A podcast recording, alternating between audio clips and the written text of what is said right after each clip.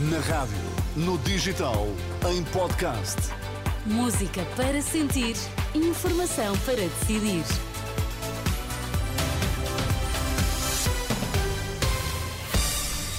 Notícias na Renascença, para já os títulos em destaque. No arranque da campanha eleitoral, Patriarca de Lisboa diz que o país precisa de esperança. Este domingo começa o peditório anual da Caritas Portuguesa.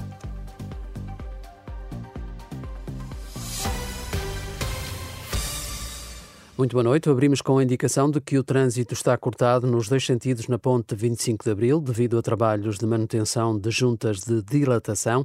A circulação vai ser retomada às 7 da manhã. No arranque da campanha das legislativas, o Patriarca de Lisboa declara-se preocupado com o povo português, que está cansado e desalentado. Em declarações à Renascença, o patriarca Dom Rui Valério lembra as dificuldades e incentiva a esperança para que se evite o crescimento das redes de pobreza. Um povo que está visivelmente cansado, um povo que está eh, inseguro, um povo que está muito desalentado, para não dizer desanimado, com tantas dificuldades, mas é de esperança que nós necessitamos. Essa esperança é aquela força que nos mobiliza para começarmos a construir um Portugal eh, capaz de acolher os, os, jovens, de os acolher e de os entreter cá, de os reter cá. Um Portugal que é capaz de acudir a quem está doente. Um Portugal que é capaz de conceder ao trabalhador eh, salários dignos. Um Portugal, enfim, que é capaz de não ver crescer essas redes e esses sacos de pobreza como temos vindo a assistir.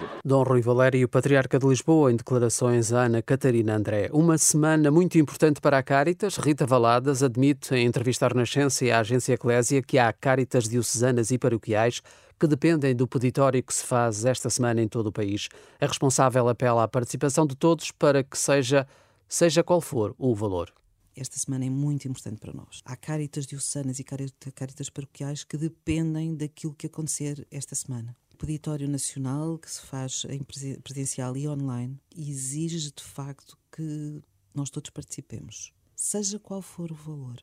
Nós não nos podemos esquecer que nós somos 10 milhões de portugueses. Se cada português desse um euro, tínhamos 10 milhões de euros. Rita Valadas, a presidente da Caritas Portuguesa.